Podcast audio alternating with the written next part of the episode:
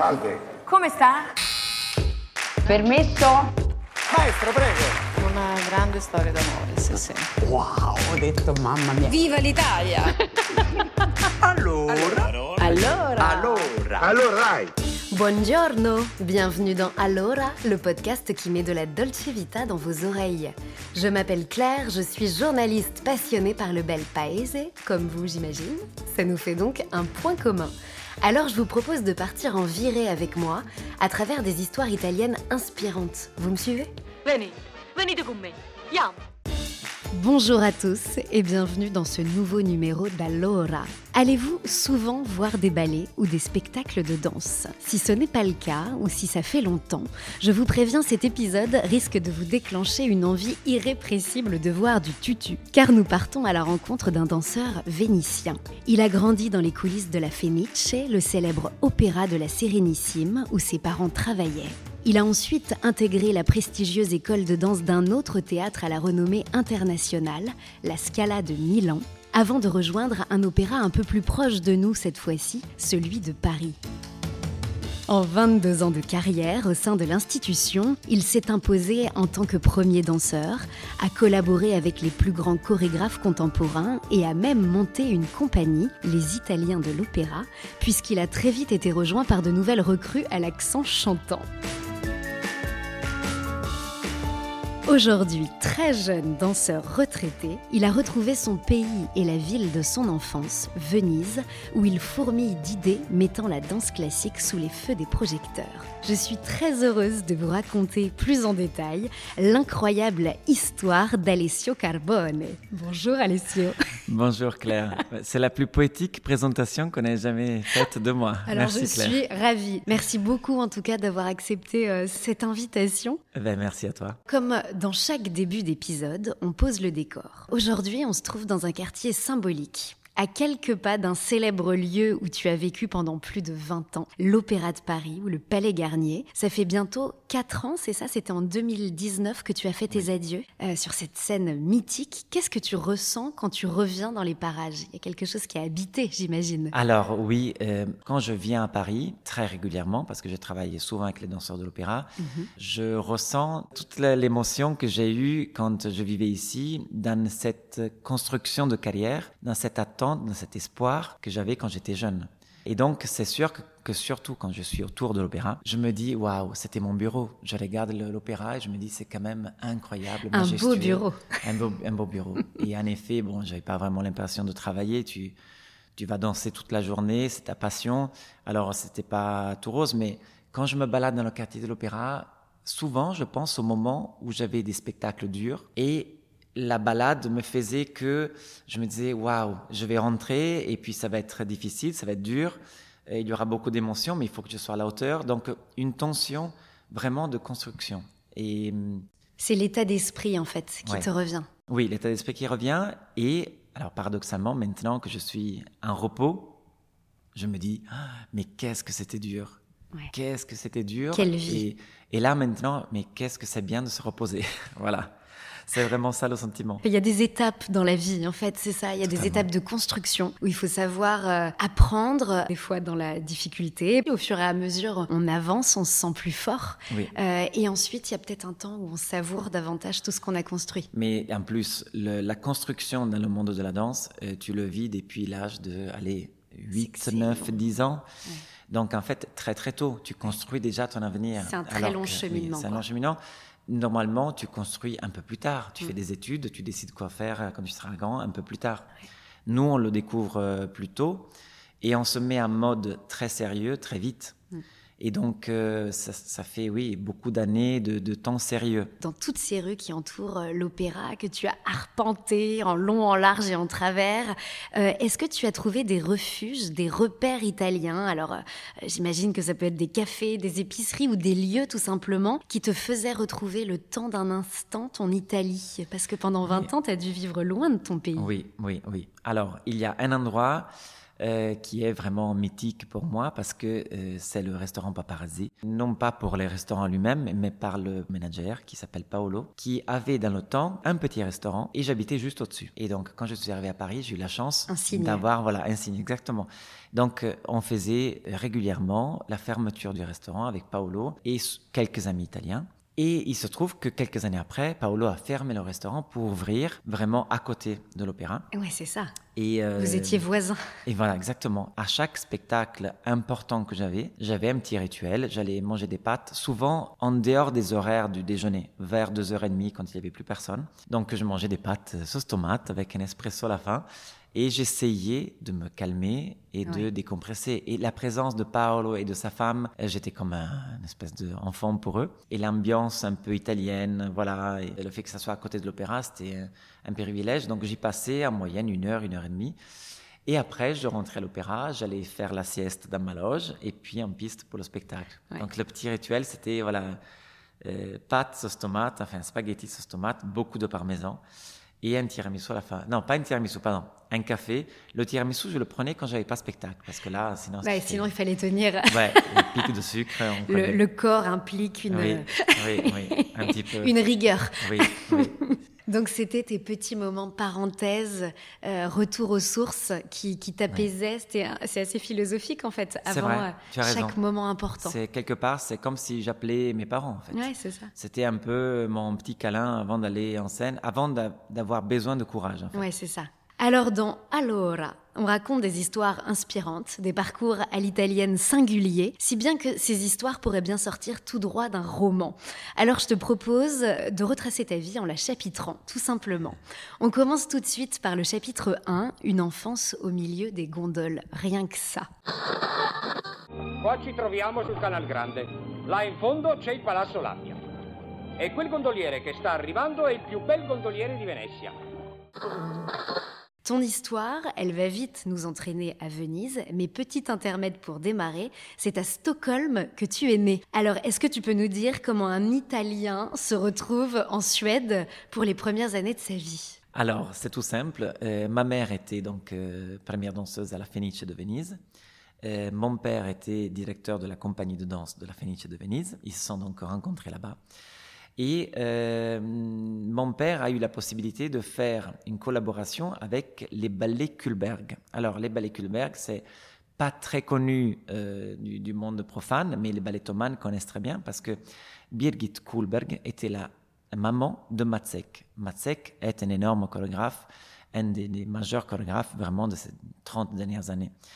Et donc, mon papa a travaillé avec la maman de Matsek en collaboration. Donc, il a co-dirigé cette compagnie de danse qui est basée à Stockholm. Donc, ma sœur est née à Stockholm et moi, deux ans après, je suis né à Stockholm. Tu as suivi. Je suis. du coup, c'est magique parce que je suis né dans les studios de danse du Culbert Ballet. Donc, en fait, vraiment, j'ai des photos de moi dans les, dans les studios de danse de cette compagnie mythique. C'est fou. Et donc, en fait, je suis né à Stockholm, mais je n'ai pas vécu à Stockholm. Hmm. Donc, je l'ai sur mon passeport mais j'ai pas grand-chose de suédois quand on me voit. On est revenu à Venise, donc avec ma sœur et ma maman. Mon papa est resté une année encore dans la direction de là-bas, et puis il est revenu à Venise. Donc c'est vraiment à Venise où j'ai euh, fait mes premiers pas. Et on le comprend, euh, tu n'es donc pas du tout devenu danseur par hasard. Chez les Carbonets, tout le monde danse. Ton frère et ta sœur, parce que tu vas avoir aussi euh, un petit frère, c'est ça? Oui, mon frère né à Venise. Ouais. Et donc, euh, l'histoire de la danse, on va dire, chez nous trois, c'est ma sœur qui a commencé aller à l'école de danse. Et moi, je voulais faire tout ce que, tout ce que faisait ma sœur. Et donc, je l'ai suivie, ne sachant même pas où elle allait. J'étais tellement petit, à 4 ans et demi, 5 ans. Et donc, euh, je me suis inscrit à l'école de danse d'une collègue de mes parents, qui était danseuse à la Fenice, qui a encore cette école de danse à Venise, que je visite régulièrement actuellement. Et deux ans après, mes parents ont décidé, quand ils ont vu qu'on y allait régulièrement, ils se sont dit qu'ils voulaient être nos professeurs. Et donc, ils ont ouvert une école de danse. Ah, et donc, à Venise. Et c'est en partie pour vous qu'ils C'est totalement pour nous. Ils l'ont pas fait pour avoir une business. C'est beau Parce que ça. mes parents travaillaient, ils, avaient une, une, compagnie de danse, donc euh, ils n'avaient pas ambition à ouvrir une école de danse. Mais euh, je t'avoue que je ferai, je ferai pareil pour mes enfants. Si jamais je vois qu'ils se passionnent, euh, je voudrais être là pour voir comment ils se forment parce que les premières années sont peut-être les plus importantes. Tu, penses que forcément il y a eu un impact? Parce que on dit toujours on a attrapé le virus de la danse ou le virus de bah, bah, tout type de virus artistique en tout cas. Totalement. Mais j'imagine qu'en les voyant ça t'a inspiré puissamment. Bah oui, alors je voyais ma mère danser. Et euh, mon père invitait régulièrement des grands danseurs aussi de l'opéra danser. Il invitait Nureyev aussi danser avec sa compagnie à Venise. Et donc j'ai vu vraiment la grande danse aussi débarquer à Venise. Et je partais en tournée avec eux dans les bus. Oui, j'ai été imprégné par ce monde, mais quand tu es tout petit, tu es un garçon, c'est difficile d'attraper le virus aussi vite. Moi, je voulais jouer au foot parce que mes copains jouent au foot et à Venise, on joue au foot de partout parce qu'il n'y a pas de voiture, on, joue partout. Et donc, il y a eu un moment où euh, ça m'intéressait plus la danse parce que j'avais aucun de mes copains qui faisait de la danse. Et donc, j'avais dit à mes parents, je veux faire du foot. Alors là, le choc à la bah, maison. évidemment. Le foot, ils ne savaient même pas ce que ça voulait dire. Pourquoi? Et donc, euh, donc euh, là, c'était une petite confrontation. Je dirais, j'étais trop jeune pour tenir tête. Et donc, je me suis soumis aux règles de la maison. Ils ont dit, non, le foot, c'est trop violent, tu vas te faire mal, tu es fait pour danser, fais-nous confiance. J'ai envie de te dire, ils avaient raison. Mais je me rappelle très bien que sur les 8-9 ans, euh, là, je me disais, mais j'ai envie de faire ce que je veux, mais pourquoi ils me font faire de la danse? Je suis le seul garçon. Et donc, à un moment donné, je suis allé un petit peu à contre-coeur. Ouais. Et puis, allez, on va dire qu'il y a eu un, un, moment où un prof français est venu à Venise complètement par hasard. C'était un prof de l'école de danse de l'opéra. Il s'appelle Daniel Franck, il est décédé maintenant, mais. D'accord. Et, euh, et là, c'était le choc pour moi parce que il y avait un challenge au cours, il y avait un bâton et il me taquinait, dans le mauvais sens du terme. Il était un peu méchant avec moi et je pense qu'il avait compris qu'il fallait me stimuler un peu à l'ancienne. Genre, il me tapait avec le bâton les, les, doigts de pied quand je sautais. D'accord. Et en fait, il, m'agaçait. Tout d'un coup, on est rentré dans une espèce de compétition. Il fallait que tu réussisses. Oui. C'est ça, lui, que et, tu lui et prouves. en fait, euh, bon, c'était un monstre sacré de la danse. à ce moment-là, un peu charnière pour moi, il m'a un peu éveillé à l'envie de danser mieux. Et il t'a aussi aidé à te trouver toi, savoir ce que toi tu voulais en fait, sans suivre euh, ce que tes parents euh, pas te dictaient, mais te, te conseillaient en fait. Là, c'est toi qui décidais. Ouais, mais vraiment, j'ai eu beaucoup de chance parce que il, est, il était réputé comme un des meilleurs professeurs au monde. Et donc, il est passé par hasard à Venise, et donc c'était une chance pour moi. Est-ce qu'on peut s'arrêter sur la Fenice, qui est ah, donc euh, l'un des temples les plus prestigieux de l'opéra italien C'est un théâtre qui donne sur le Campo San Fantine, c'est bien ça, à quelques pas de la place San Marco. Euh, tu as dû passer ton enfance cachée dans les coulisses. Euh, tu dois en connaître les moindres recoins. Est-ce que tu peux nous décrire un peu ce lieu? Ah, Écoute, alors, quand, alors j'essaie de me mettre dans la tête de, tout petit. Ben, euh, ma maman a été. J'étais en admiration. Ma maman était la première danseuse du théâtre. Il n'y en avait qu'une. Mon papa était directeur de la compagnie. Et moi, j'ai fait mes premiers pas à la Fenice dans la figuration des opéras pour être précis, dans la flûte enchantée. Et donc, euh, je connais par cœur tout le début de la flûte enchantée parce qu'en fait, il y avait tellement de spectacles que nous, on était en coulisses et, en fait... Tu euh, voyais tout. Et alors que je parle pas allemand, mais je peux te chanter l'ouverture. Et en fait, c'était... Mais je pourrais même pas te décrire parce que déjà, vivre et grandir à Venise, c'est presque indescriptible. Mais vivre en plus dans une magie poétique, culturelle, d'un théâtre aussi incroyable que la Fenice, est presque du domaine de, de la fiction en fait. C'est difficile de décrire la poésie que j'ai vécue tout petit alors je me permets de, faire un petit focus quand même sur la Fenice pour en apprendre un peu plus sur ce théâtre mm. du XVIIIe siècle. La Fenice, ça signifie en français le phénix. C'est donc l'oiseau de la mythologie grecque qui a le pouvoir de renaître de ses cendres. Mais ce qui est fou, c'est que c'est un nom un peu prédestiné, un peu comme un emblème, parce que c'est un théâtre qui a connu deux incendies en 1836 et en 1996. Et en 1996, toi, tu as vécu en fait cette période et ça a impacté aussi la la vie de tes parents, j'imagine. Écoute, j'en ai encore des frissons parce que je me souviens, on était donc déjà à Milan et euh, on était devant la télé. mes parents, ma mère, les larmes aux yeux, parce qu'ils avaient peur que tous les archives aussi soient brûlées. Et donc, euh, ils savaient que tôt ou tard, ils auraient reconstruit ce théâtre parce que c'est probablement un des plus beaux théâtres au monde. Voilà, dans le temps, ça se reconstruit. Mais les archives, les photos, les documents, ça, tu peux pas les retrouver. Il se trouve que ce jour-là, les canaux de Venise étaient très bas. Les pompiers ne pouvaient pas passer avec les, bateaux. Donc c'était extrêmement difficile de gérer cet incendie. Donc ça a pris très vite et, ça a quasiment été détruit en entier. Et si tu vois le théâtre aujourd'hui, il est reconstruit à l'identique. C'est hallucinant ce qu'ils ont fait. C'est fou quand même. Hein. C'est incroyable. Et donc, il, y a eu, il, y a eu, deux ans de travaux de 2001 à 2003. Pour l'Italie, c'est très vite. Oui, c'est ça.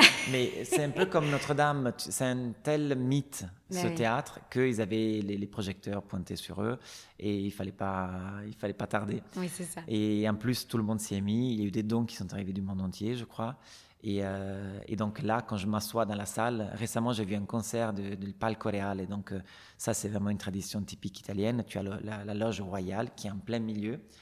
Et je te jure, tu as l'impression d'être dans une, une bonbonnière. Oui. Euh, vraiment, c'est comme dans un carillon en fait. Tu ouvres un carillon et tout est magie, tout est lumière, tout est poésie. Je me suis senti privilégié ce jour-là. On m'a invité à voir un concert. Et j'ai pensé au temps où je faisais de la figuration et je me suis dit, c'est incroyable, là je suis revenu à Venise, la, la boucle se referme et... Euh... Et tu retrouves le théâtre tel que tu l'as connu Oui. dans ton enfance. Oui. Alors, pour, euh, c'est un petit conseil culturel, en tout cas pour ceux qui ne sont jamais entrés dans ce théâtre. En fait, il y a un film de Visconti qui s'appelle Senso, dont la scène d'ouverture se déroule à la Fenice, Mm. dans la Fenice. C'est euh, lors d'un opéra de Verdi qui est donné, c'est Il Trovatore. Il Trovatore. Donc c'est un bon conseil finalement, non C'est ça Ah Pour découvrir le, Mais il y le théâtre il y a encore mieux, euh, Ah. aller sur place. Oui, c'est ça. Euh, le vol Paris-Venise, c'est une heure et quart et Oui. c'est vraiment très vite. On traverse les Alpes, c'est très beau à voir. Euh, c'est vraiment incroyable. Ouais. C'est peut-être la première chose à faire euh, avec la basilique Saint-Marc et le palais des Doges. Bien sûr. Parce que c'est vraiment. euh, moi, ayant grandi à Venise, à la Fenice, ayant fait l'école de danse à la Scala de Milan, qui est notre théâtre exceptionnel, Ouais. tu peux comprendre que quand je suis arrivé à Palais Garnier, sachant que Palais Garnier, pour moi, la grande valeur ajoutée, c'est vraiment les espaces publics. L'architecte l'avait vraiment fait pour se montrer. En revanche, l'intérieur du théâtre est plus petit que les théâtres à l'italienne comme la Scala, le San Carlo de Naples. Et moi, j'étais déçu quand je suis entré la première fois dans la salle de l'Opéra Garnier. Je me suis dit, mais comment ça, cette double hauteur de, de- de- de- d'orchestre, balcon C'est étrange. Pourquoi il n'y a pas une platea comme en Italie, où il y a tout sur un niveau, et toutes les loges comme ça, où chacun avait sa petite loge? Et tes Euh, repères n'étaient pas les mêmes, en fait. mais oui. Et puis, écoute, je vais dire la vérité. Au début, quand j'ai vu le plafond, ne connaissant pas très bien l'art de Chagall, je me suis dit, c'est bizarre. Est-ce que ça a été fait en même temps? Alors, j'ai découvert que non, ça a été fait après. Euh, et tout d'un coup, je me suis dit, mais est-ce que l'architecte aurait été d'accord de faire ce plafond comme ça? Est-ce qu'il avait imaginé comme ça? Bref, donc. Je euh, m'en inquiète. voilà. Alors, du coup, après, quand tu passes 23 ans à l'opéra, évidemment qu'aujourd'hui, quand je rentre à l'opéra, dans tout, tout endroit, que ce soit la salle, l'orchestre, le balcon, le plafond, euh, je me dis, mais quelle magie. Mais c'est sûr que euh, ben, la Fenice est vraiment unique. Il y a tellement de, de détails à découvrir dans l'intérieur de cette salle que tu peux y passer des heures et regarder autour de toi. Tu dirais que les théâtres italiens que tu nous décris, ils ont une âme qui est un peu différente des théâtres français? Bah écoute, oui, bien sûr. Garnier s'est inspiré au théâtre à l'italienne. Il avait beaucoup Ouais. voyagé en Italie. Il avait gagné son concours pour faire l'opéra Garnier. C'était le plus jeune architecte de, en liste, on va dire. Et donc, euh, il s'est vraiment inspiré des théâtres euh, à l'italienne quand euh, il a construit Garnier. Oui, il y a une intimité, il y a une harmonie. J'étais au théâtre Malibran, un autre théâtre vénitien très très beau, encore plus ancien que la Fenice. Et je me suis dit, mais c'est incroyable. Là aussi, il y a moins de dorure, il y a moins de perfection. À la Fenice, je dirais que vraiment tout est parfait. Oui, c'est ça. Dans Au les Malibran, moindres détails. Dans le moindre détail. Alors, au Malibran, il y a un peu cet espace où tu te dis, euh, ah oui, ça sent le temps, euh, tu sens la tradition, et donc cette grande chanteuse, la Malibran, qui avait son théâtre. Donc, euh, je t'avoue, un de mes rêves un jour, ce serait avoir un théâtre. T'imagines de, de, de programmer de la danse comme tu veux et où tu veux, euh, avoir un théâtre Mais ça va peut-être arriver. Écoute, on va voir. On en parle tout oui, à l'heure, mais- ça va. oui. Et le Malibran, il est, il est dans quel Il est à, quartier à Rialto. D'accord. Donc pas très loin finalement de, de la Fenice, c'est à 10 minutes à pied l'un de l'autre. Voilà. Donc j'ai déjà organisé des spectacles au Malibran plusieurs fois. Donc il me manque la Fenice. Bon, bah alors, on va s'y atteler. Oui, avec plaisir. De cette enfance passée à Venise, euh, tu dis c'était comme dans un rêve, tu l'évoquais déjà tout à l'heure, euh, une enfance complètement à part, avec très peu de danger. On vivait comme dans une espèce de bulle de verre. Est-ce que tu peux nous, nous raconter ça? Ça correspond à quoi? Tu dis euh, très peu de danger. En fait, il n'y avait aucun danger. Donc imagine grandir dans un environnement où tu dois faire attention à rien. Ouais. Donc tu te sens en totale confiance, quoi que tu fasses et où que tu ailles. Donc euh, C'était comme vivre dans un village, en fait. Oui, vivre dans un village où tout le monde est gentil en fait. Parce que euh, vraiment, j'ai souvenir aller à l'école primaire très très tôt. Tout seul. Euh, tout seul. Et aller à l'école de danse, pareil, tout seul. J'ai un souvenir vraiment euh, flagrant, c'est le brouillard. Le brouillard à Venise marque, parce qu'en fait, c'est un brouillard que quand il descend, tu ne vois pas à 20 mètres. Ok. Donc, euh, il m'est arrivé il y a deux ans, quand je venais de débarquer à Venise, d'arpenter la place Saint-Marc. Et du fond de la place Saint-Marc, je ne voyais pas la basilique. Et ce qui est quand même très déstabilisant. C'est déstabilisant. Et donc, au fur et à mesure que j'approchais, tout d'un coup, cette basilique incroyable, Ouais. basilique de Saint-Marc quand même, qui apparaissait dans ses détails. Quand j'étais petit, de la fenêtre de notre cuisine, on voyait le campanile de Saint-Marc, enfin, le- la pointe. Allez, un jour sur quatre, en hiver, ma grand-mère nous faisait la blague, elle disait, ils ont piqué le campanile. Parce qu'elle nous faisait mettre à la fenêtre et on ne voyait pas le campanile. Le brouillard, voilà, le fois, brouillard avait, avait euh, piqué le campanile. avait opéré. Oui, et donc, euh, si tu veux, c'est alors c'est c'est pas pratique pour les Vénitiens le brouillard parce que tout d'un coup, tu n'as plus les vaporetto qui passent aux bons horaires parce que tu as que certains vaporetto qui ont des radars qui peuvent circuler. Donc, ça ralentit toute la ville. Alors, ce qui est génial, c'est que ça donne un côté aléatoire à la vie vénitienne où tu te dis bon ben s'il y a le brouillard, ben, tu arrives en retard. Ouais. Si les canaux sont secs, ça peut aussi ralentir. Quand il y a la marée haute, c'est encore pire. Donc tu as les sirènes qui sonnent. Et Quand on était petit, l'école fermée dans, dans l'heure, et donc tu, les enfants rentrent chez soi. Donc imagine les parents qui aujourd'hui, tout, tout le monde travaille. En fait, il faut s'adapter sans cesse. sans. Et lâcher prise aussi. Oui, totalement. C'est une Donc, philosophie de oui, vie à la vénitienne. Exactement. Tu peux finalement. pas, tu peux pas donner trop d'importance aux choses parce que finalement, ben, c'est la vie qui décide de toi et ou la ville en tout cas en ce, en ce Oui, sens. c'est ça. Et donc nous, quand on entendait les sirènes, c'était euh, genre euh, Noël parce qu'on mettait les bottes. Ouais. Et moi, j'habitais pas loin de la Place Saint-Marc et on allait Place Saint-Marc jouer. Tu habitais dans le quartier du Castello, c'est ça? Castello. Alors c'est alors comment expliquer? Il y a des arrondissements. I sestrieri. Oui. Et donc, Castello, c'est le quartier vénitien, qui n'a rien à voir avec un château, parce que Castello, ça veut dire château, mais c'est vraiment l'arrondissement qui est collé à, l'arrondissement de Saint-Marc. Oui, t'es- t'es vraiment dans le cœur historique c'est le cœur de la historique. ville. Oui, oui. Donc, tu es loin, loin des voitures. Ouais. Euh, C'est ça aussi, qui, quand tu dis qu'il n'y avait oui. pas de danger, c'est qu'il n'y a pas il de n'y a pas voiture. de voiture à Venise. euh, voilà. Pour ça. ceux qui ne le savent toujours pas, à Venise, Ouais. il n'y a pas de voiture. Et donc, euh, j'ai grandi dans le quartier euh, typique vénitien. J'étais à 5 minutes à pied de la place Saint-Marc. Tu dis euh, qu'aujourd'hui, alors évidemment, la ville est deux fois plus touristique que celle que Oui. tu as connue dans ton enfance, mais qu'il existe encore des endroits typiquement euh, vénitiens, authentiques, où on peut fuir ce flot de touristes. Oui. Comment faut faire pour découvrir cette ville euh, Alors, dans cette authenticité? Ils ont interdit les bateaux de croisière depuis, peu de temps. Donc ça, c'est C'était en ça 2021. tombe bien parce que non seulement pour, le, pour vraiment l'environnement de C'était dangereux, mais c'est vrai que ça déversait sur Venise une quantité que la ville ne pouvait pas gérer. Actuellement, c'est vrai que les quartiers comme la Place Saint-Marc, Rialto sont bondés de touristes à certains moments de la saison. Moins euh, janvier, février, quand il fait froid, il n'y a pas tellement de touristes. Écoute, moi je vis dans le quartier de Dorso Duro, qui est typiquement un quartier vénitien. Il y a beaucoup d'endroits où les touristes ne vont pas. Mais pas parce qu'ils ne connaissent pas, mais parce que c'est un peu loin des attractions euh, principales de la ville. Donc, euh, quand les touristes ont deux jours, ils vont pas s'y- Ils vont à l'essentiel, en fait. Ils vont à l'essentiel. Il y a tellement de choses à voir qui se concentrent sur euh, les musées de l'Accademia, Guggenheim, Palazzo Grassi. Et donc, il y a tellement de belles choses à visiter qui ne vont pas se balader dans les quartiers où il n'y a que des petits cafés et des restaurants. Et donc, euh, je peux t'assurer que la vie des Vénitiens est préservée. En fait, c'est une ville dans laquelle il faut s'enfoncer, en oui, c'est ça. Quand je l'ai découverte, alors j'ai eu la chance, Mm. je crois, de la découvrir à un moment euh, un peu à part. C'était après le confinement, donc il y Oui. avait quand même moins de tourisme. Mais j'avoue, je redoutais d'aller à Venise parce que j'avais peur de ce tourisme.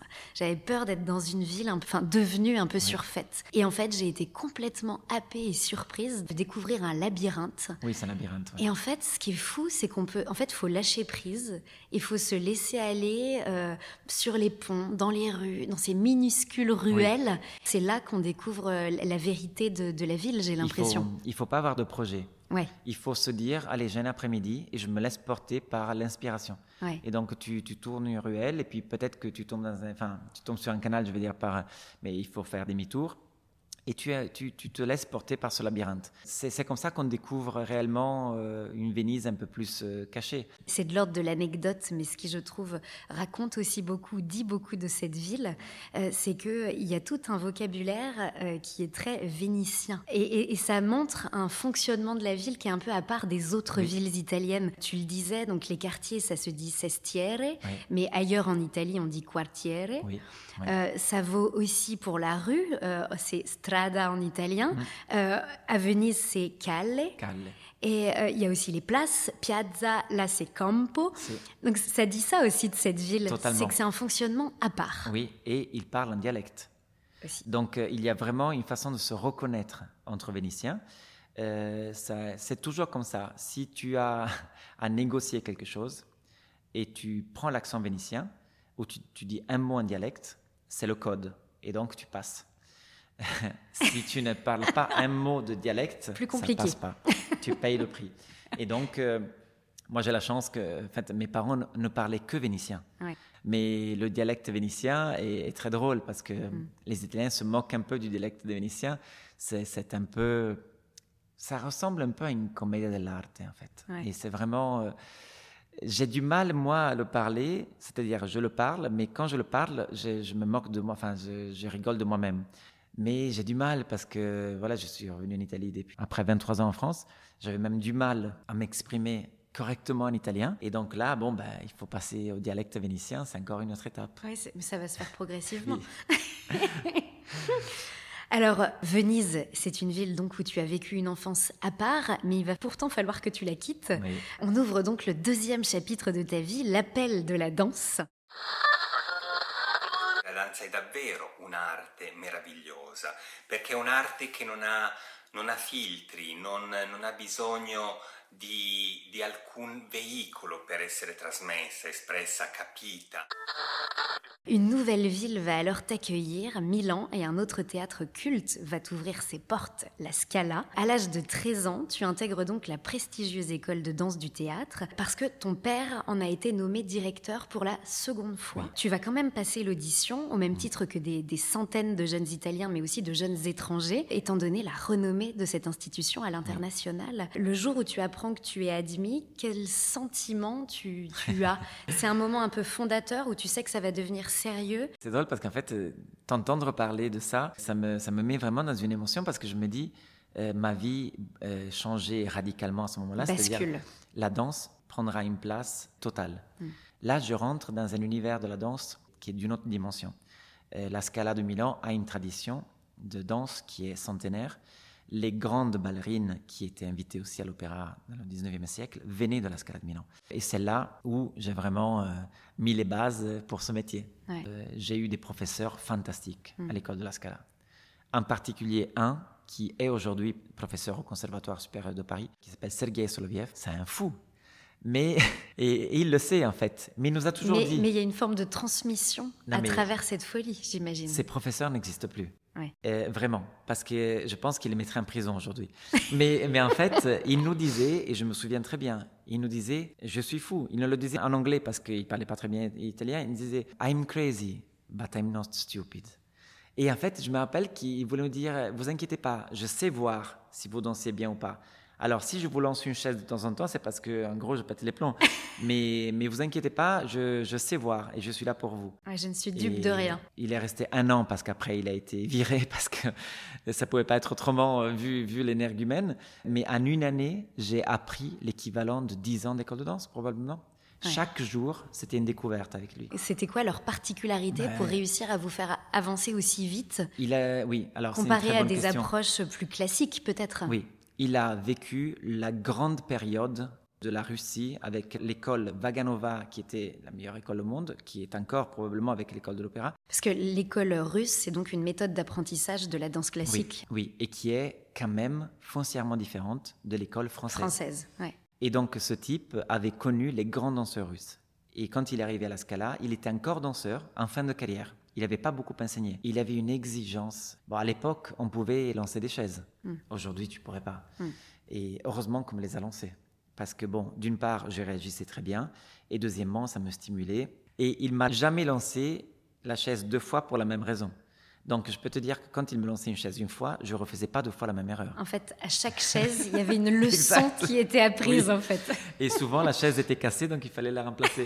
mais non, mais je lui dois tellement parce que euh, il était hors cadre. Donc, en fait, euh, c'était un type un peu, si tu veux, on peut le dire, peut-être un peu dangereux, mais euh, au lieu d'arriver parfois et de nous faire travailler la danse, il arrivait avec des, des bouquins de poésie russe et il prétendait qu'on lise, alors que nous, on se marrait entre nous. On était peut-être trop jeunes pour lire du Pasternak. Donc, euh, il, il, nous faisait lire ça. Et donc, lui, il essaie de nous amener dans un, dans un univers euh, artistique qui ne faisait pas que de la danse. Il nous faisait voir des vidéos de pianistes comme Glenn Gould et il nous disait euh, vous devez danser comme lui joue.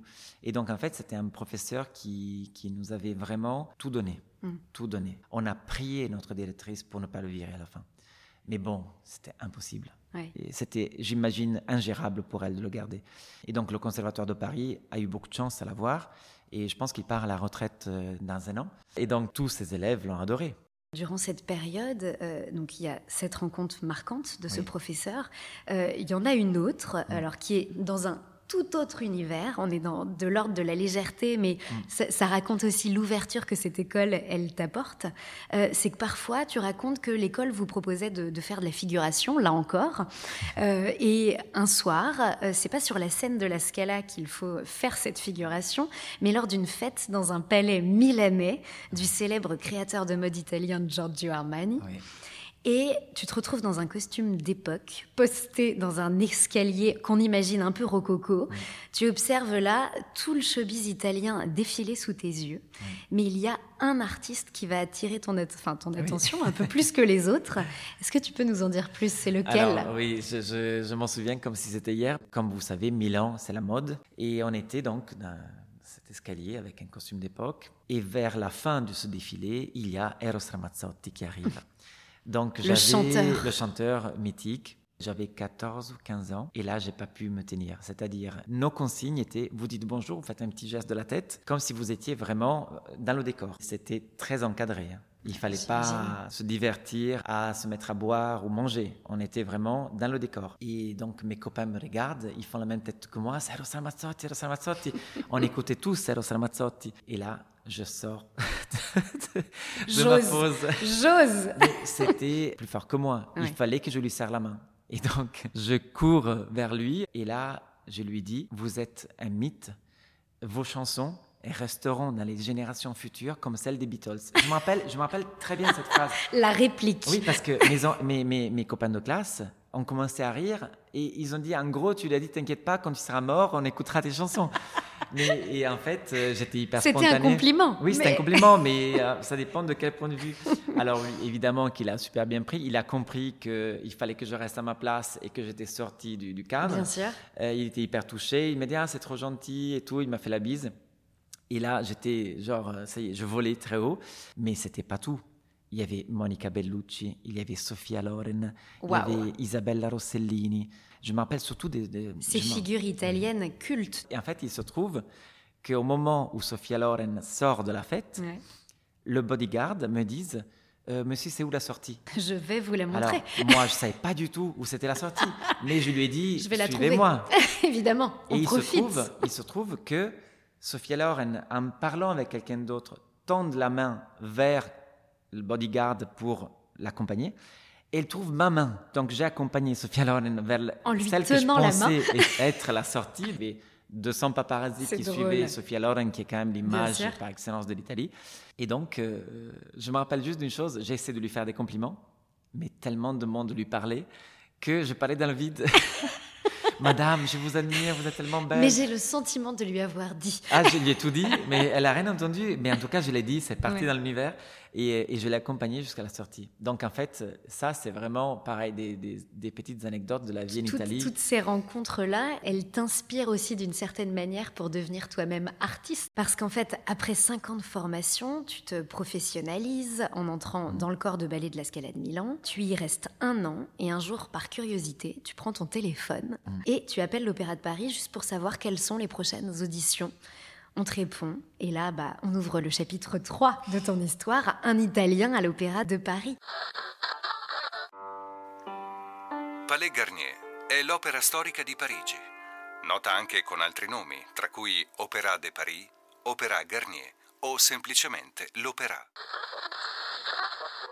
C'est vraiment comme ça que ça se passe. C'est vraiment comme ça. Et je me dis, mais, mais pourquoi j'ai appelé l'opéra ce jour-là? Enfin, Encore aujourd'hui, si je dois répondre à cette question, je ne saurais pas pourquoi. Alors, je te dis, je te dis par curiosité, mais au fond de moi, il y avait comme une, un élan qui voulait plus et qui voulait euh, tenter quelque chose, qui voulait tenter un challenge plus grand que moi. Mm. Parce que quelque part, j'étais rentré à la Scala de Milan depuis un an, j'avais des rôles de soliste euh, assez facilement. La compétition n'était pas euh, rude. Il y avait des très bons danseurs. Roberto Bolle était déjà premier danseur, donc il était déjà propulsé. Moi, je faisais mes premiers pas dans, les rôles de soliste. Et donc, euh, tout d'un coup, je me dis, oui, je prends le téléphone et j'appelle l'opéra. Mais vraiment, je ne sais pas. Je ne sais pas l'expliquer pourquoi appelé l'opéra ce jour-là. Je sais que j'étais à la maison et que j'étais en train de réviser mon bac. Et on me dit, oui, aujourd'hui, c'est le dernier jour pour s'inscrire. Il faut nous Le envoyer signe. le signe. Mais vraiment, vraiment, Le signe. et il se trouve que cette année-là était une année où il n'y avait pas beaucoup d'élèves qui sortaient de l'école. Et donc, je dirais une année heureuse pour moi. Contrairement aux autres années où ils prenaient quasiment que de l'école de danse, ils m'ont pris Ils ont ouvert de la porte. euh, Oui. ouais. Et là, le chapitre français commençait. Waouh, et quelle histoire Ouais. Tu as 19 ans à ce moment-là. Mm, mm. Tu fais donc ton entrée, c'est en 97 à l'Opéra de Paris. Et donc tu deviens le deuxième Italien euh, à intégrer cette euh, compagnie. Serge Peretti, qui était le premier étoile homme de l'histoire de l'opéra, naturalisé français, était de facto le premier italien, donc début du XXe siècle. Et lui, il a été donc nommé étoile en 50, 54, je crois. Et donc, on se dit que Serge Peretti était le premier italien. Et je suis arrivé après. Euh, C'est pas mal. Voilà, c'est pas mal non plus, c'est pas mal non plus, exact. Il y avait un bel héritage italien. Oui, tout déjà. à fait. Ouais, un bel honneur, franchement. Quand, euh, en effet, je suis arrivé à Paris en 97, je voyais les affiches du film Serge Peretti, le dernier Italien, parce qu'il n'y avait plus d'Italiens dans, la- dans la compagnie de l'opéra, et il venait de décéder, et on venait de faire un film sur lui. Voilà, pour la petite anecdote, quand j'ai vu le- les affiches, je me suis dit, mais non, je suis là. Donc tu as été le premier Italien après. Après le dernier, oui, exact. La relève, en fait, Oui, c'est ça. Exactement. Non, non, mais c'était une petite fierté de. C'est vrai, la, la compagnie de l'opéra est une compagnie française. Bien sûr. Et donc, euh, les, les étrangers, euh, quand je suis arrivé en 97, on était trois. Aujourd'hui, il y a 15 étrangers. Oui, ça a euh, évolué. Et ça a évolué complètement. Ils ont ouvert les portes et, et tant mieux. Là, c'est vraiment une compagnie qui est encore plus riche qu'auparavant. Mais oui, on se nourrit des richesses des cultures voisines, finalement, et étrangères. Oui, alors c'est vrai que la compagnie de l'opéra a un tel héritage, est tellement puissant, 350 ans d'histoire, et je dirais que c'est normal de revendiquer que ça reste une compagnie française parce que vraiment ça a une tradition tellement incroyable. Moi je suis très admiratif, c'est euh, c'est comme de, de- il merletto, tu sais en Italie euh, on fait le, le, ben, le- le point de croix, vous dites. C'est Bon, comme de la dentelle. en c'est comme de la dentelle, exactement, exactement. c'est, très riche et euh, rentrer à l'opéra pour moi c'était vraiment un peu le, la confirmation que peut-être j'étais fait pour vraiment danser. À partir de là, il va falloir euh, gravir les échelons de la hiérarchie de l'Opéra de, de Paris. Tu démarres en étant surnuméraire, Oui. c'est ça Tu passes quadrille, ensuite coryphée, sujet, jusqu'à atteindre le grade de premier danseur Oui. en 2002. Est-ce que tu peux nous redire exactement ce qu'est un premier danseur? Un premier danseur, c'est quelqu'un qui danse seul. C'est ce qu'on appelle un soliste. Au maximum, tu peux danser, je crois, à trois ou à quatre par contrat. Quand j'ai eu le titre de premier danseur, euh, je dirais que vraiment mon rêve s'est couronné parce que depuis tout petit, je voulais être danseur soliste. C'était très comme, clair dans ma comme tête. ta maman aussi. Comme ma maman, euh, exactement. l'avait été. Et euh, dans ma tête, je n'avais pas fait l'école de danse pour faire du corps de ballet. Donc Ouais. en fait, c'était très clair. Si je ne pouvais pas être soliste à l'opéra, je serais parti. Ouais. Peu importe où. J'aurais été dans une compagnie de six personnes, mais je voulais danser seul. C'était ça ton C'était objectif. ça mon objectif. Donc en fait, arriver jusqu'au grade de premier danseur a été du travail non-stop. J'ai été formé à travailler et à me taire, même si je suis italien. Pour euh, la directrice de l'opéra, Brigitte Lefebvre, c'était une valeur ajoutée d'avoir un danseur comme moi. J'étais russe, italien mais russe Oui. dans mes bases. Mais moi, je savais plus danser au cours de danse le matin. Quand Gilbert Meyer, le pilier de la danse en France, m'a pris dans ses mains, il m'a dit Eh bien, dis donc, il va falloir travailler. Et je lui ai dit Oui, oui, je suis là pour ça. Enfin, je... Il m'a dit Non, non, mais on t'a appris à sauter, on t'a pas appris à faire les préparations pour sauter. Donc, en gros, tu sautes haut, mais tu n'es pas propre. Alors c'est là où c'est là le style français Voilà, justement. Voilà. C'est Louis l'école française. euh, école, euh, la- l'Académie royale de danse et de musique. Alors, Académie royale. Donc, en fait, je dirais, cette élégance, cette noblesse euh, est toujours dans ce style français. Cette distance que la danse française met un petit peu avec le public. Et donc, ça fait que il y a cette élégance euh, portée à l'extrême, alors que le danseur russe ne mettra aucune barrière entre lui et le public. C'est plus grandiloquent dans, Oui. dans sa façon de s'exprimer, ouais, quoi. C'est la danse un peu héroïque. C'est une expression qui va euh, au-delà de l'élégance.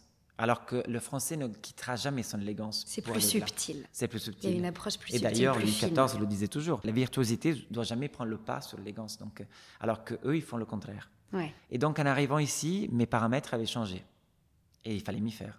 Parce que de toute façon, sinon, ça passait pas. À chaque nouveau concours, donc c'est les concours annuels que tu dois passer à l'opéra pour évoluer, pour aller Oui. Mm. jusqu'à ton but, pour euh, devenir soliste.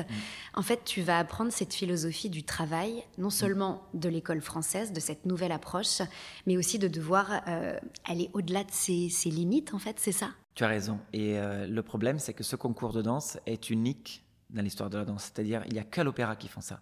Hmm.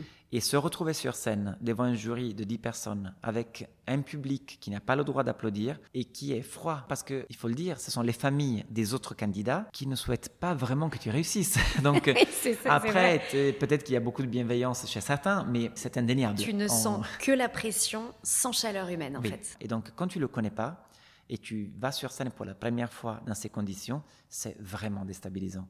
Et il y a beau dire, moi j'étais formé entre guillemets à la dure avec des professeurs qui tiraient des chaises, et donc en gros euh, prêt à me battre. Mais là j'ai du mal à me battre. La première fois, j'ai très mal dansé et j'ai reçu une claque mais monumentale. Et à ce moment-là, c'était la deuxième année où j'étais à l'opéra pour passer donc coryphée. Et là je me suis dit, je vais rentrer en Italie parce que ça c'est juste inhumain. Et je pense que dans ce moment où je décide de quitter l'opéra, je redouble de travail. Et là, Forsyth passe par l'opéra, il me voit, il me donne un rôle. Le chorégraphe. Le chorégraphe, Le Forsyth, grand chorégraphe. Monstre. Quand je vais sur scène dans ce rôle de demi-soliste, dans ce ballet qui s'appelle euh, Scherzo, donc c'est quand même un mot italien qui veut dire blague, euh, Scherzo. Aujourd'hui, il Là, a rebaptisé. Coup du destin, là. Oui, coup de destin, exactement. Et j'ai même pas pensé, tu vois, c'est en discussion avec toi. Maintenant, ce ballet s'appelle Vertiginous Thrill of Exactitude. D'accord. Et donc, euh, je l'ai dansé, et sur scène, tout d'un coup, je me dis, ah non, mais attends, c'est génial. c'est génial de danser en tant que soliste ici. Peut-être qu'il faut que je reste, que je me batte. Et alors, l'année d'après, au concours, euh, il n'y en avait pour personne. C'est-à-dire, j'étais programmé, j'étais préparé, et, euh, et je n'ai pas faibli. Tu étais conditionné pour que ça marche. Et en fait, j'avais qu'une chose en tête, c'était bien danser. Je m'étais préparé avec mon père parce qu'il avait une grande expérience et je sentais qu'un œil externe m'aidait. Mais en gros, je me disais, la compétition est vraiment avec moi-même. Il faut pas que je regarde les autres parce qu'ils dansent tous très bien. Je me disais, mon rôle est de me préparer et d'être performant le jour J. J'étais dans le bon processus. Donc, euh, préparation, performance et, et résultat, ce qu'on pourrait dire euh, par la suite. Mais Ce que je retiens, c'est qu'il y a une vraie formation de danseur, Mm. mais à côté de ça, il y a aussi une vraie euh, philosophie de vie que tu as acquise grâce à l'Opéra de Paris, en fait, Oui. c'est ça. Et en préparant euh, cet épisode, tu m'as dit qu'il y avait un roman italien, un grand classique de la littérature italienne que tu vas découvrir à Paris. Oui. C'est un fan qui te l'offre Mm. et qui va faire euh, écho justement à, à la philosophie euh, euh, bah, que tu vas développer à l'opéra. C'est le désert des Tartares de Dino Buzzati. C'est fou parce que ce fan, enfin, c'était quelqu'un qui travaillait au ministère de la Culture, qui avait vu la soirée Jeunes danseurs à l'opéra et qui donc avait découvert qu'il y avait un Italien dans la, dans la compagnie. Et il me laisse ça dans mon boîte aux lettres. Et euh, il ne pouvait pas mieux saisir l'ambiance de l'opéra où tu dois apprendre à attendre. Et donc l'histoire de ce roman, c'est en effet ce monsieur qui rêve que d'une chose, c'est de se battre aux armes. Il doit partir dans un espèce de château fort, en plein milieu d'un désert, et tout laisse penser que l'attaque était imminente. Et il attend toute la vie. L'attaque n'arrive jamais. Il se trouve qu'il vieillit. On lui demande de partir, et au moment où il part, l'attaque arrive. Arrive la fameuse, évidemment. Il est terrible ce livre, vraiment, parce qu'il est prêt toute la vie, et finalement ça se passe pas. Et malheureusement, l'opéra, C'est un peu la même chose. c'est un peu la même chose. Il y a beaucoup de parcours de danseurs qui attendent, attendent, attendent, et ça se passe pas. Alors, ça se passe pas du moins comme il l'avait imaginé. Alors, je dirais qu'à différence du roman, vivre à l'opéra, même dans le corps de ballet, c'est un conte de fées. C'est dur, c'est vraiment très dur parce que le corps de ballet fait tous les spectacles, alors que les solistes s'alternent sur Ça plusieurs demande une rigueur. La vie dans le corps de ballet est bien plus dure que la vie de soliste ou Ouais. d'étoile. Après, les responsabilités sont pas les mêmes, mais on va pas comparer une étoile avec un danseur du corps de ballet qui fera tous les 100 spectacles ou 200 spectacles Ouais. par an. Mais c'est vrai qu'il y a toujours C'est un l'attente paramètre du à rôle, avoir, euh, en- à oui. prendre en compte en fait, oui, c'est ça. Mais c'est un chef-d'œuvre. Mais à plein d'égards, on peut trouver une résonance Oui, dans nos vies. On a tous des objectifs, des rêves. Oui. Ce qu'on retient, c'est qu'il y a aussi, à un moment bien précis, il faut savoir y aller aussi. Oui, Ne pas attendre qu'il soit trop tard et qu'on on réalise que la chance euh, bah, peut nous Oui, passer sous le nez. Donc c'est trouver ce, ce juste timing. Et en fait, c'est ça, en fait, ce que ça veut dire aussi. Et aujourd'hui, encore plus qu'avant, ce livre devrait être lu par une génération qui demande d'aller très très vite, Mm. où tout va très vite. Ouais. Donc euh, on n'a pas patience Ouais. d'attendre. Donc euh, je le conseille vraiment, ce livre. Il est pas très connu en France, je dirais, par rapport à d'autres romans italiens, mais je le conseille vraiment. Durant euh, ta carrière au sein de l'Opéra de Paris, euh, tu as interprété des rôles majeurs euh, du répertoire classique, tu as collaboré avec les plus grands chorégraphes de l'époque, tu citais William Forsythe tout à l'heure, il y a eu aussi Balanchine, Crystal Pite, Angelin Preljocage ou Jerry Killian, pour ne citer que. Qu'est-ce que tu gardes comme trésor enfoui au fond de toi de cette vingtaine d'années passées à l'Opéra de Paris dans cette aventure unique Écoute, euh, j'associe ces noms à de la transpiration, Euh, mais évidemment, c'est pas ce que je retiens euh, au final, parce que tous les mots que tu m'as cités sont des monstres sacrés de, de la chorégraphie. Et ben, quand tu es danseur à l'opéra, tu as la chance de rencontrer toutes ces personnes. et du coup, tu passes vraiment d'univers artistique à univers artistique. Donc, euh, tu viens goûter un plat incroyablement bon, et puis le mois après, tu en goûtes un autre, et tu te dis, mais c'est encore meilleur. Et puis le mois d'après, c'est encore mieux. Et en fait, T'as jamais dis- fini d'être surpris. ouais, exactement. Et donc ça, c'est vraiment le privilège d'être à l'opéra et le privilège d'avoir été soliste à l'opéra. Donc ce qui m'a permis d'avoir des rôles évidemment plus intéressants que d'autres. Et donc euh, je ne saurais même pas te dire, tu vois, qui m'a marqué le plus. Ouais. Alors, tu vois, Kylian est par exemple le chorégraphe qui fait l'unanimité parce qu'il est tellement poétique, euh, il a tellement fait de chefs-d'œuvre que euh, danser ses ballets, euh, c'est vraiment euh, l'accomplissement d'une carrière. C'est vrai que peut-être Kylian m'a fait le plus beau compliment. Et je m'en souviens euh, bien parce que quand c'est Kylian qui te fait un compliment, c'était sur le ballet Kaguya-hime, c'est donc une légende japonaise sur la lune. À la fin de mon solo, un studio de danse, il fait les corrections à tout le monde et il arrive à moi. Et donc devant tout le monde, Gir Kylian me dit Alessio, it's exactly what I want. Et là, je change de couleur. Là, waouh Là, je, je m'attendais tellement pas qu'il me dise ça. Tu mais avais compris l'essence écoute, même de euh, ce qu'il recherchait. Le créateur du rôle est un danseur qui aujourd'hui est un chorégraphe majeur, Mhm. qui était un de ses muses, vraiment. Et moi, j'arrive débarquer après ce monstre-là, et il me dit, c'est exactement ce que je veux. Et là, mes collègues me regardent, genre, du coup, ils applaudissent. Moi, je sais plus où me mettre. Dans ma vie, on m'avait jamais dit ça. Et il se trouve que, du coup, dans le temps, on a développé une relation avec euh, Jerry Kilian qui est plutôt amicale parce qu'on s'est croisés dans d'autres circonstances après. Mhm. Lui et sa femme, on s'est croisés en Italie. J'ai beaucoup de chance parce qu'il il m'envoie des mails, enfin bref, il... Oui, il y a une jolie relation. Oui, oui. euh, Et C'est une forme de consécration oui, aussi, peut-être. de garder le euh, contact avec ce, ce type de, de, per- de personnages qui ont fait l'histoire de la danse Bien et qui la font encore aujourd'hui.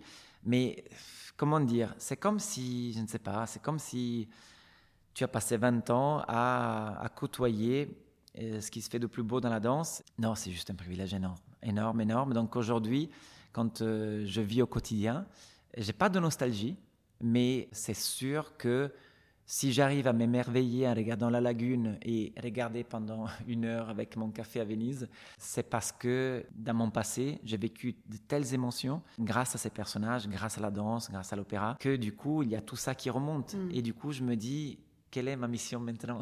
Quelle est ta mission maintenant? C'est une parfaite transition Ouais. vers le chapitre 4 de cet épisode de danseur à producteur. Buongiorno, ci prepariamo, due minuti e iniziamo. Tu as fait donc tes adieux à l'opéra en 2019. Tu avais 41 ans. Tu étais donc un très très jeune retraité, comme c'est le cas souvent euh, dans la danse. Mais il y a eu comme un petit clin d'œil de la vie dans tes dernières années avant que tu ne quittes l'opéra. C'était en 2016. Clin d'œil de la vie parce que dans la ville de ton enfance, donc à Venise, un théâtre t'appelle et te propose d'organiser un spectacle. Là, tu te dis, bon, je propose à mes amis danseurs italiens qui ont justement rejoint l'opéra, voir s'ils veulent euh, se joindre à toi. Et c'est comme ça qu'une simple soirée de gala va donner naissance à une compagnie qui s'appelle tout simplement les Italiens de l'opéra. Écoute, on dirait euh, uno scherzo, comme le ben oui, mais c'est fou quand même. C'est là où tu te dis que dans la vie, les, oui, oui, choses sont bien faites, il n'y a pas de hasard. Euh, c'est vraiment comme ça, et c'était comme une blague en fait. C'était juste faire une date c'était pas créer une compagnie. Il se trouve que ça s'est tellement bien passé qu'on a eu d'autres propositions et qu'on s'entendait tellement bien entre nous qu'on a eu envie, nous tous, d'essayer d'en faire un petit groupe de danse. Et ben, c'est ce qui s'est passé et c'est ce qui se passe encore aujourd'hui. On a fait des tournées vraiment partout, surtout en Italie, parce que ce mhm. groupe était né pour montrer un peu les Italiens de l'opéra en Italie. Oui, c'est ça, parce que quand vous dansiez en France, en fait, ben, finalement, votre pays ne vous voyait pas, donc ça, faisait sens. C'était ça l'idée. Mm. L'idée était faire des spectacles dans toutes les villes d'origine des danseurs. C'est ce qu'on a plus ou moins fait. Mais on a eu des, propositions et des voyages incroyables. Ça vous a un peu dépassé, parce qu'en fait, ça nous a dépassé totalement. Vous vous êtes produit au Brésil, au Japon, euh, en Ouzbékistan et un peu partout en, Europe. En Nouvelle-Calédonie. Euh, évidemment partout en Europe et donc euh, ça a pris des proportions incroyables donc j'ai dû apprendre un autre métier sur le tas en fait. Parce qu'évidemment, quand je me suis retrouvé au Brésil à produire cinq spectacles, je ne connaissais rien. L'approche à travers cette compagnie, c'est de danser le répertoire de l'Opéra de Paris, que ce soit classique ou contemporain, mais d'en saisir des extraits et de les proposer à un large public. C'est justement ce qui fait votre force. J'ai eu la chance de découvrir le spectacle que vous avez proposé en région euh, parisienne, à Suresnes exactement. On a l'impression que pendant une heure et demie, on a accès à un répertoire hyper dense, hyper riche et sublime en seulement une heure et demie. Donc c'est un vrai cadeau. C'est une soirée de gala, on appelle ça des, des galas de danse, où on choisit les meilleurs extraits du répertoire classique et contemporain et on les exécute. Alors, depuis 6-7 ans, on a eu la chance d'avoir des créations, c'est-à-dire des chorégraphes qui ont créé sur le groupe et en particulier donc Simone Valastro qui est aujourd'hui chorégraphe très demandé et euh, il nous a créé pas mal de, petits petits ballets. Donc ce sont des séries sur le gâteau. Et entre temps les danseurs se sont améliorés ont fait des progrès. Et donc aujourd'hui, c'est vrai que la troupe est très demandée. Moi, je ne danse plus. Je suis tellement content de voir depuis la coulisse le spectacle parce que les premières années, je dansais. Et en même temps, j'étais en coulisses avec mon casque à donner les tops, donc c'était un stress pas possible. Et là, je profite, je regarde les danseurs s'épanouir sur scène, je les applaudis, j'essaie de les accompagner. Ce sont tous des danseurs de l'opéra qui sont très pris par le planning de l'opéra. Mhm. Donc organiser ces spectacles en dehors de, voilà, de leur temps de travail de l'opéra est vraiment difficile. C'est pour ça qu'on fait souvent des tournées en été, parce qu'on a un peu plus de temps. Mais c'est une merveilleuse aventure. Comment tu vis ce changement de poste et de vie? Parce que euh, passer de danseur à, producteur de spectacle, directeur de compagnie, c'est quand même une autre approche, mais en même temps, tu es riche de ton passé, j'imagine. Alors, moi, j'ai la chance de vraiment ressentir une adrénaline tout en restant en coulisses, juste en regardant le spectacle, me disant que j'ai un rôle central de fédérateur, d'organisateur, j'en sais rien, mais je me dis, euh, si ça se passe bien, c'est aussi grâce à moi. Donc, euh, je sais que je participe, et même si je ne suis pas en scène, je vis pleinement le spectacle. Et donc, ça ne me manque pas la scène. Ça ne me manque pas parce que j'ai l'impression d'être en scène avec eux. Vraiment, je m'épanouis pleinement dans le côté production d'un spectacle. Et donc, euh, aujourd'hui, les Italiens de l'opéra se produisent à droite et à gauche, mais ce sont des danseurs de l'opéra. Alors, je te parlais de mission, euh, et c'est vrai que notre premier spectacle était à Venise avec les Italiens de l'Opéra. Venise, tu y es retourné. Les, gondoles ont fait leur grand retour il y a deux ans et demi, c'est ça? Oui, oui, oui, c'est ça. Au moment du Covid, on a décidé d'aller vivre à Venise. Professionnellement parlant, il n'y a rien de danse à Venise. Hmm. La Fenice invite une fois par an une compagnie invitée pour se produire. Mon rêve, ça serait de revoir une compagnie de danse créée à Venise. La compagnie de la Fenice a fermé au temps de mes parents. Alors, sans allait espérer que la Fenice m'ouvre ses portes pour ouvrir à nouveau une compagnie de danse.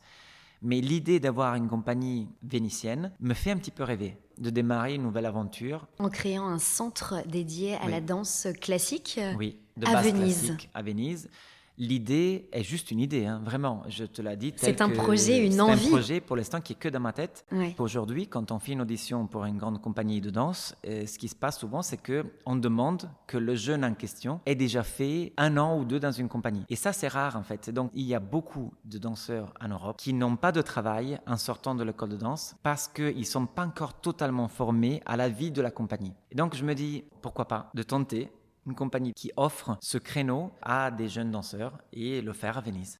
Et c'est ce qui ferait sens pour toi, parce qu'il y aurait une forme de... La boucle est bouclée, en fait. Comme ta maman, tu auras été premier danseur, et tu prends aussi la suite de la profession de ton papa, qui a été directeur d'école de danse. Il y a quelque chose d'assez joli, au final. Écoute, c'est vraiment... Euh, je ne l'ai pas préparé en avance. Je vais dire par là, c'est un sentiment qui s'est créé euh, dans ces deux dernières années à Venise.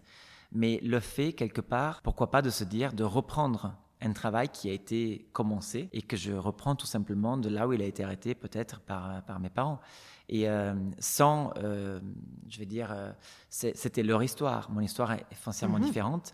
Et donc je me dis, pourquoi pas maintenant? Donc je commence à toquer à des portes. Et donc il y a peut-être même des églises qui pourraient m'ouvrir leurs portes pour euh, justement faire euh, le- le- la, la base. Ce centre culturel. Oui, mais euh, bon, c'est juste une idée, hein. c'est pas encore fait. On va donc être très attentifs Oui. dans les prochains mois euh, voilà, Oui. à la création de ce futur, ce futur centre. Oui. On arrive à la fin de, de notre entretien.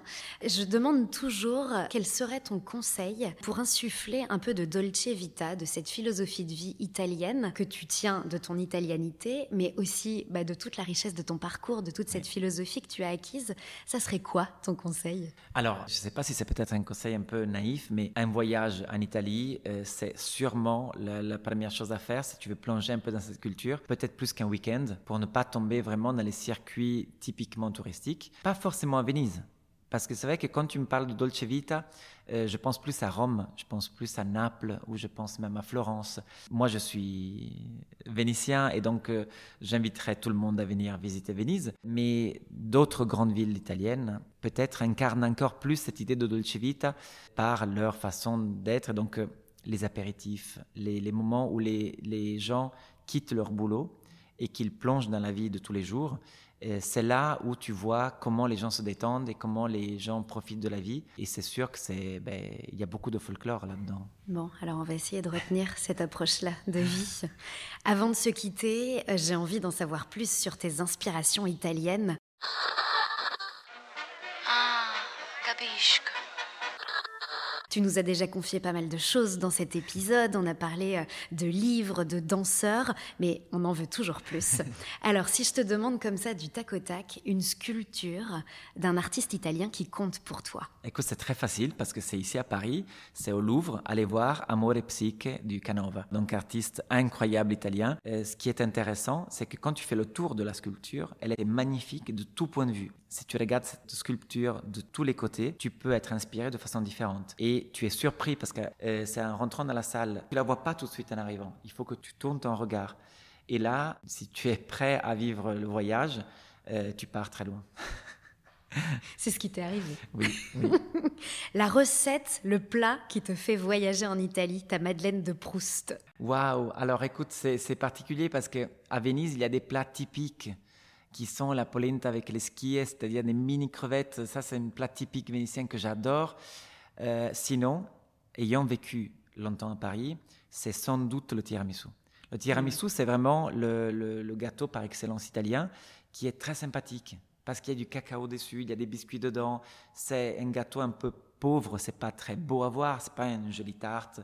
Mais c'est généreux. C'est généreux et, et du coup, ben oui, c'est un peu mon, mon dessert fétiche. Et surtout, on le retrouve partout dans le monde. Oui. Ça, c'est comme les pâtes. Avec plusieurs déclinaisons, oui, exactement. La marque italienne qui fait votre fierté et qui exporte un peu de l'Italie partout dans le monde. On a évoqué Giorgio Armani et je pense qu'il faut rester là-dedans. C'est hallucinant parce qu'au fil du temps, il reste tellement créatif et tellement, je pense, à l'écoute de, de- de la modernité, de ce qui se fait au mieux aujourd'hui. L'habitude quotidienne, typiquement italienne, qui ne te quitte jamais.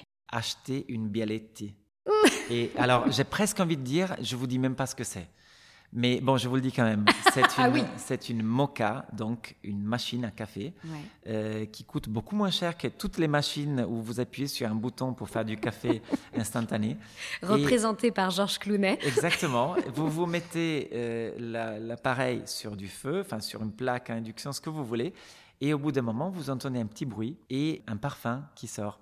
Et alors, ce bruit et ce parfum font que vous allez plonger dans la culture italienne et vous aurez du café qui sera du bon café. Et c'est l'extase. Voilà. Et on commence la journée comme ça. La personnalité italienne que tu verrais bien derrière ce micro dans un prochain épisode. Écoute, une de mes meilleures amies, c'est Sabrina Impacciatore, qui est une comédienne italienne qui a aussi tourné en France et qui récemment a tourné dans la deuxième saison de la série White Lotus Qui se passe en Sicile. à Taormina. Et j'ai eu la chance de la connaître il y a dix ans. Euh, elle était déjà très connue. Et aujourd'hui, on a été souvent même à Paris ensemble se balader. On peut même pas se balader parce qu'on l'arrête dans la rue, c'est insupportable. Mais euh, c'est vraiment une bombe atomique d'énergie et d'italianité. Bon, alors, euh, on a déjà très envie de, bah, de la rencontrer, tout simplement. Je vous le souhaite. Bon, merci infiniment de nous avoir accordé euh, ce temps d'échange. C'était passionnant. On a voyagé à travers tous ces lieux cultes italiens, de la culture italienne jusqu'à l'Opéra de Paris. Avant de se dire au revoir, est-ce que tu as un mot en italien ou juste une expression comme ça pour finir sur des mots italiens? J'ai juste envie de vous dire, ci vediamo a Venezia. Ah, Avec grand plaisir. Merci beaucoup. Merci à Et toi, bon Claire. retour à Venise alors. hein, Merci. parce que là, ton avion t'attend. Oui, exact. Merci beaucoup. Merci encore. Ciao. Merci. Merci à tous d'avoir suivi ce troisième épisode d'Allora qui nous offrait une petite escale vénitienne. Si ce podcast vous plaît, ce que j'espère, n'hésitez pas à mettre des stellés sur Spotify ou encore sur Apple Podcast et aussi à suivre le compte Instagram allora.lepodcast pour toujours plus d'inspiration italienne évidemment. Je vous donne rendez-vous dans un mois pour un nouvel entretien car Allora, c'est le premier lundi de chaque mois. À presto! Finiamo così! Allora, un podcast à retrouver sur toutes les plateformes d'écoute. Tanti applausi. Ciao Meraviglioso.